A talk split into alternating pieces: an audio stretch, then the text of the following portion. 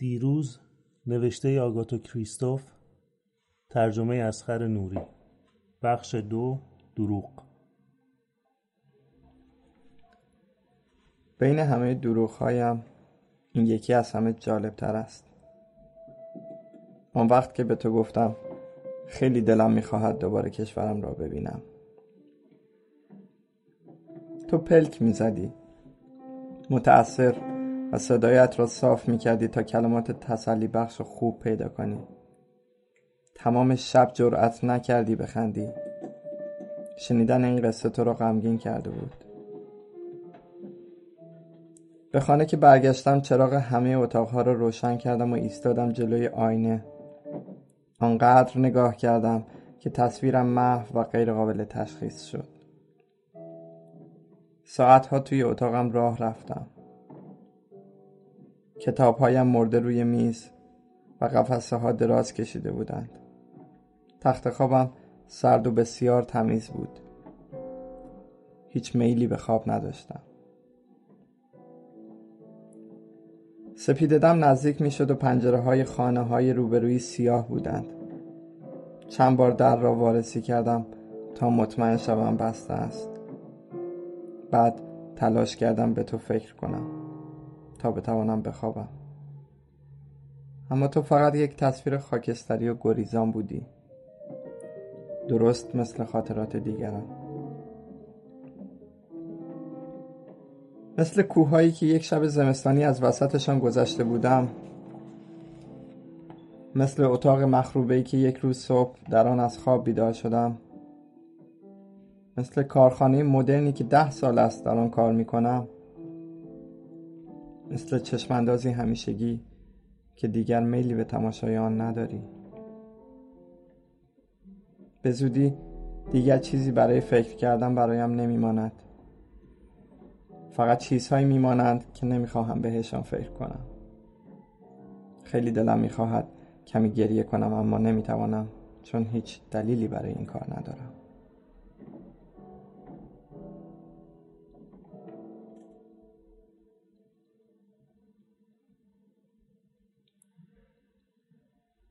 دکتر از من می‌پرسد چرا برای زنی که منتظرش هستین اسم لینو رو انتخاب کردی؟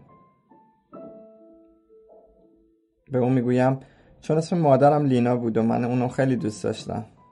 ده سالم بود که مرد. می‌گوید از کودکیتون برام بگین. منتظرش بودم. کودکیم. همه به کودکیم علاقه دارند. خب از دست سوالهای احمقانش خلاص شدم. برای هر موقعیتی کودکیم را حاضر آماده داشتم. دروغ درست به هدف خورده بود. قبلا هم چند بار از آن استفاده کردم. آن را برای یولاند دوستان و آشنایان نادرم تعریف کردم. و همین قصه را هم برای لین تعریف خواهم کرد. من یک یتیم جنگ هستم. والدینم در بمباران مرده اند من تنها زنده مانده خانواده هستم. نه برادری داشتم نه خواهری. در یک یتیم خانه بزرگ شدم. مثل دیگر بچه های آن دوره. در یازده سالگی از یتیم خانه فرار کردم و از مرز گذشتم. همین. همین؟ بله همین. هیچ دلم نمی‌خواهد کودکی واقعیم را برایش تعریف کنم.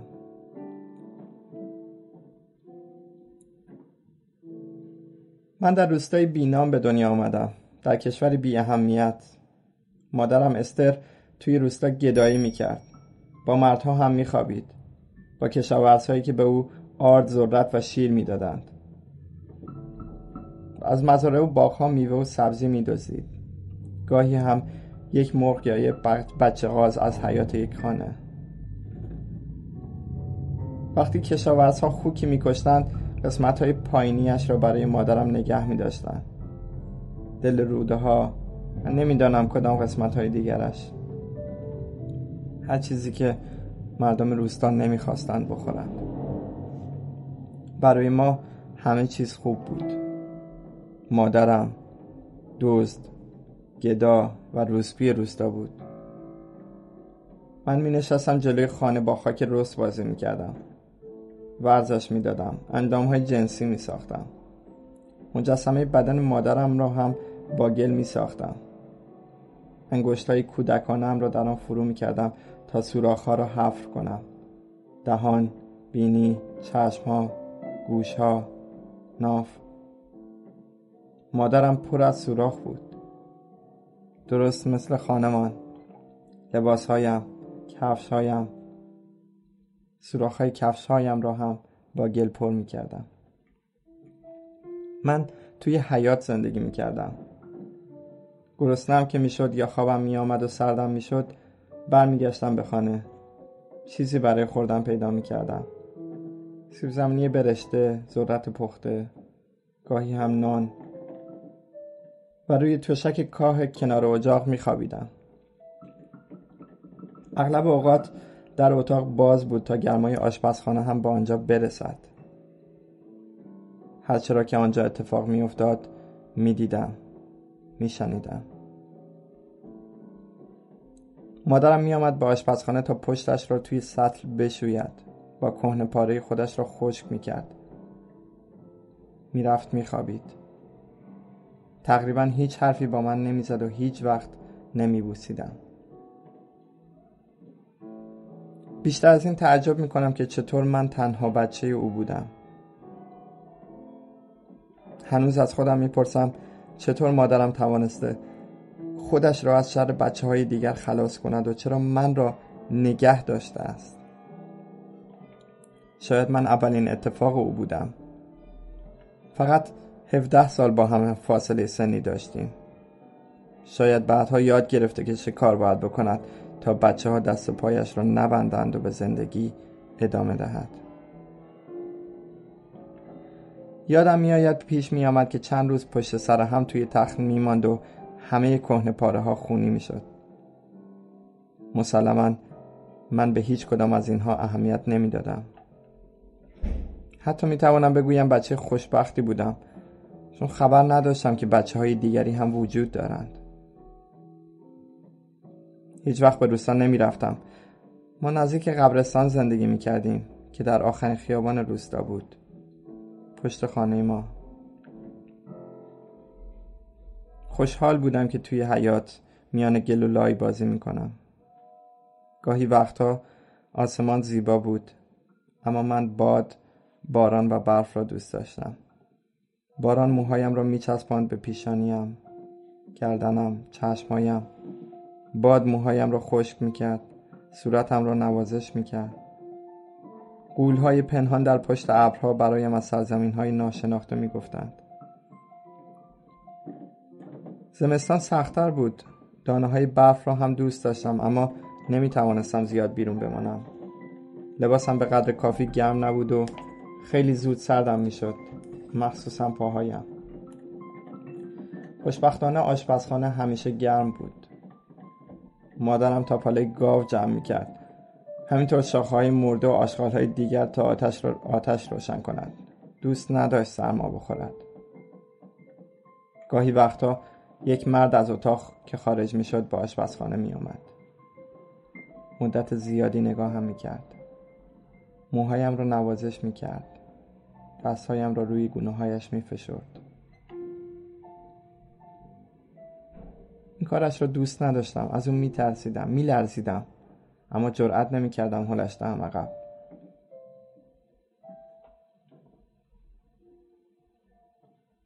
بیشتر وقتها می آمد. کشاورز نبود من از کشاورزها نمی ترسیدم از آنها متنفر بودم تحقیرشان می کردم حالم را به هم می زدند آن مرد را در مدرسه هم دیدم همان مردی که موهایم را نوازش می کرد توی روستا فقط یک مدرسه بود. معلم به دانش آموزان همه پایه ها تا کلاس ششم درس می‌داد. برای روز اول مدرسه مادرم بیدارم کرد. لباس تنم کرد. به موهایم رسید و تا جایی که می‌توانست خودش هم لباس خوبی پوشید. تا مدرسه همراه هم آمد. فقط 23 سال داشت. زیبا بود. زیباترین زن روستا و من شرمم می آمد از او. به هم گفت نه ترس معلم مهربونه. تو میشناسیش. وارد کلاس شدم. در ردیف اول نشستم. درست درست روبروی میز معلم. منتظر ماندم. کنارم دختر بچه این نه چندان زیبا نشسته بود. رنگ پریده و لاغر با دو گیس بافته در دو طرف صورتش. نگاه هم کرد و گفت تو کت داداشم رو پوشیدی همینطور کفشات. اسم چیه؟ اسم من کارولینه. معلم تو آمد و من شناختمش. کارولین گفت اون پدرمه. اون پشتم برادرم با بزرگتران نشسته. برادر کوچکترم تو خونه است. سه سالشه. اسم پدرم ساندوره.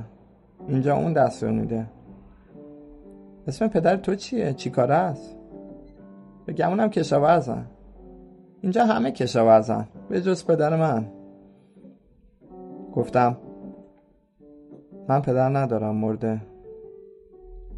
اوه حیف من دوست ندارم پدرم بمیره. با این همه جنگ و خیلی از مردم به زودی میمیرن. مخصوصا مردا. گفتم خبر نداشتم جنگه.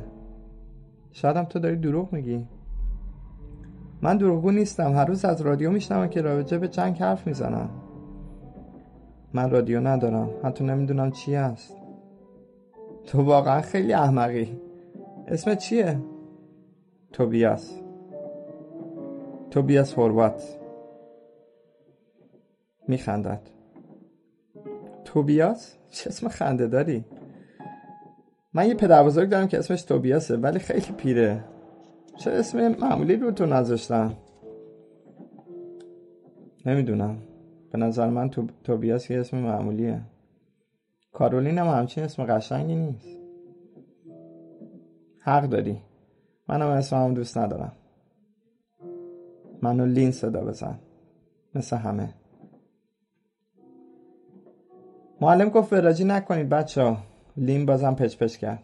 تو کدوم کلاسی؟ اول. منم همینطور. معلم فهرست کتاب ها و دفترهایی را که باید میخریدیم پخش کرد. بچه ها به خانه هایشان برگشتند من توی کلاس تنها ماندم. معلم پرسید مشکلی پیش اومده تو بیاس؟ بله. مادرم خوندن بلد نیست و ما پول نداریم.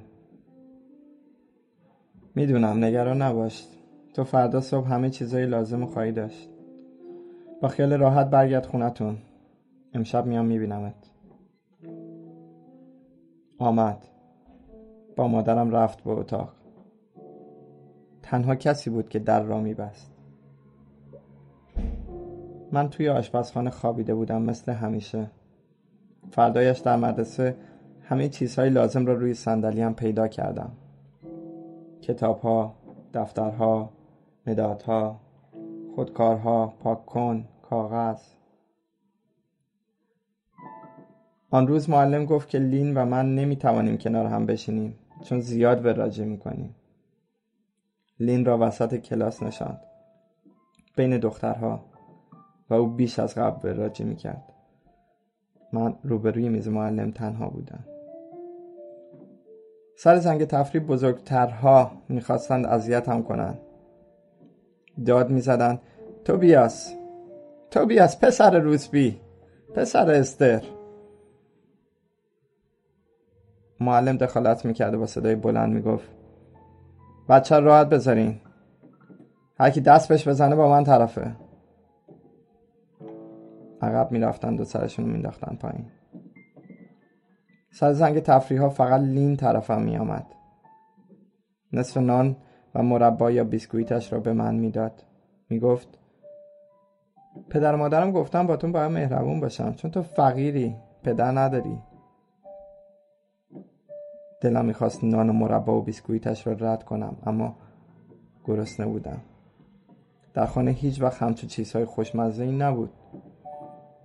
به مدرسه رفتن ادامه دادم. خیلی زود خواندن و حساب کردن را یاد گرفتم.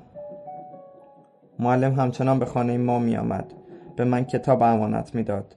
گاهی وقتا لباسها یا کفشهایی را که برای پسر بزرگش کوچک شده بودند با خودش می آورد. نمیخواستمشان چون می‌دانستم که لین آنها را می‌شناسد اما مادرم مجبورم می‌کرد بپوشمشان. به غیر از اینا هیچی نداری. می‌خوای لخت بری مدرسه؟ نمی‌خواستم لخت بروم مدرسه. می‌خواستم کلا نروم مدرسه.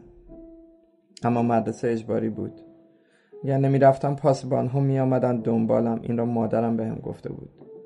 اگر من را به مدرسه نمیفرستاد می‌توانستند او را هم زندانی کنند. پس می‌رفتم. شش سال مدرسه رفتم. لین به هم می‌گفت پدرم خیلی با تو مهربونه. می‌تونستیم لباسای برادر بزرگم واسه نوزاد نگه داریم ولی دادشون به تو چون پدر نداری. مادرم باش موافقه اون خیلی مهربونه. فکر می‌کنه باید به فقیرا کمک کنیم. روستا پر بود از آدمهای خیلی مهربان. کشاورزها و پسرهای کشاورزها همیشه به خانه می آمدند و برایمان خوردنی می آوردند.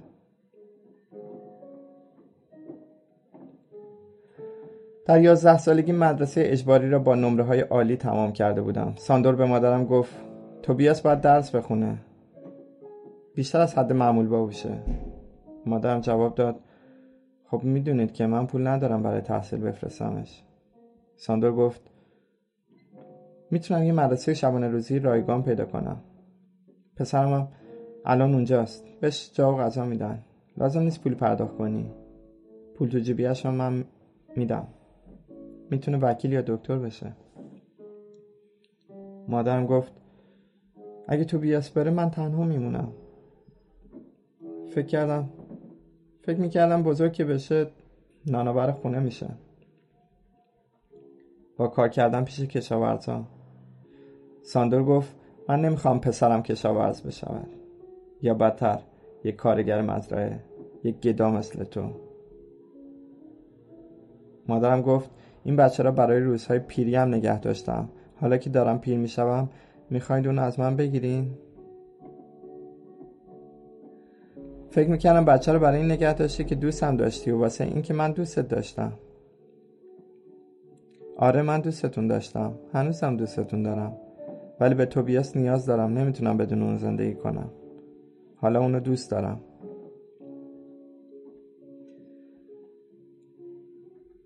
ساندور گفت اگه واقعا دوستش داری نابود میشه. با مادری مثل تو هیچ آینده خوبی نداره.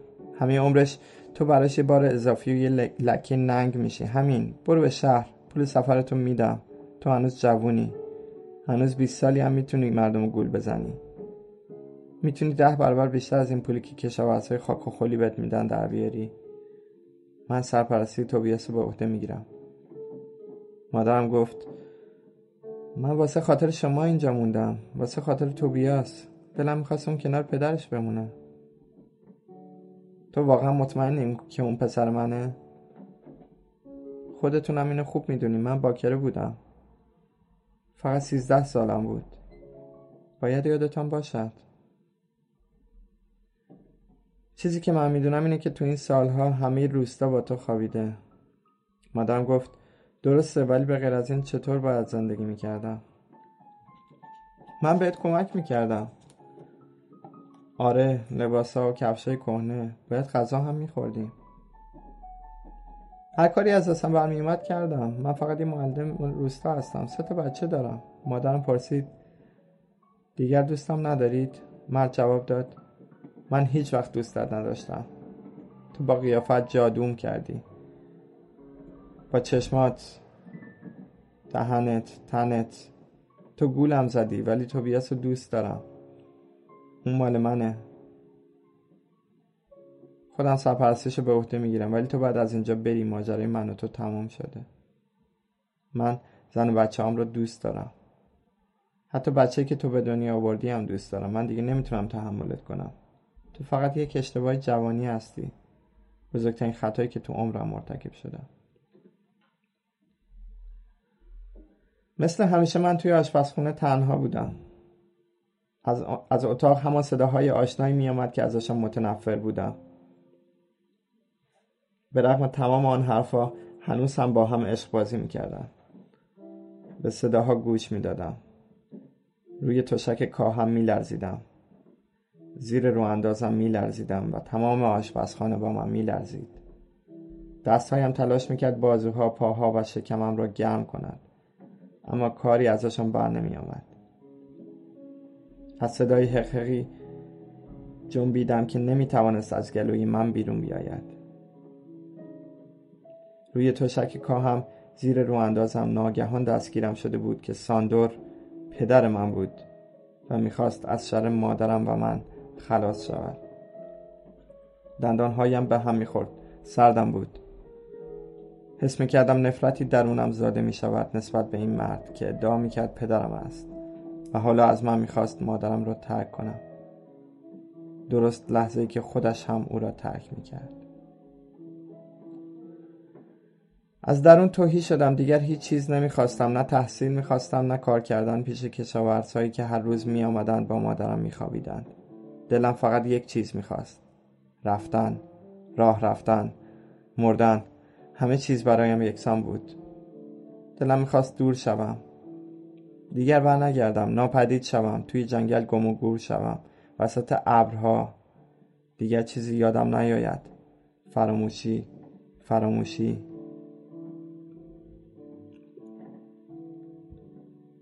بزرگترین چاقو را از توی کشو برداشتم. چاقویی که با آن گوشت میبریدیم. رفتم توی اتاق. خوابیده بودند. روی هم. ماه روشنشان می‌کرد. ماه کامل بود. یک ماه عظیم. چاقو را فرو کردم در پشت مرد. با تمام زورم فشار دادم تا خوب فرو رود و از تن مادرم هم بگذرد. بعد رفتم. در مزرعه های ذرت و گندم راه رفتم. در جنگل راه رفتم.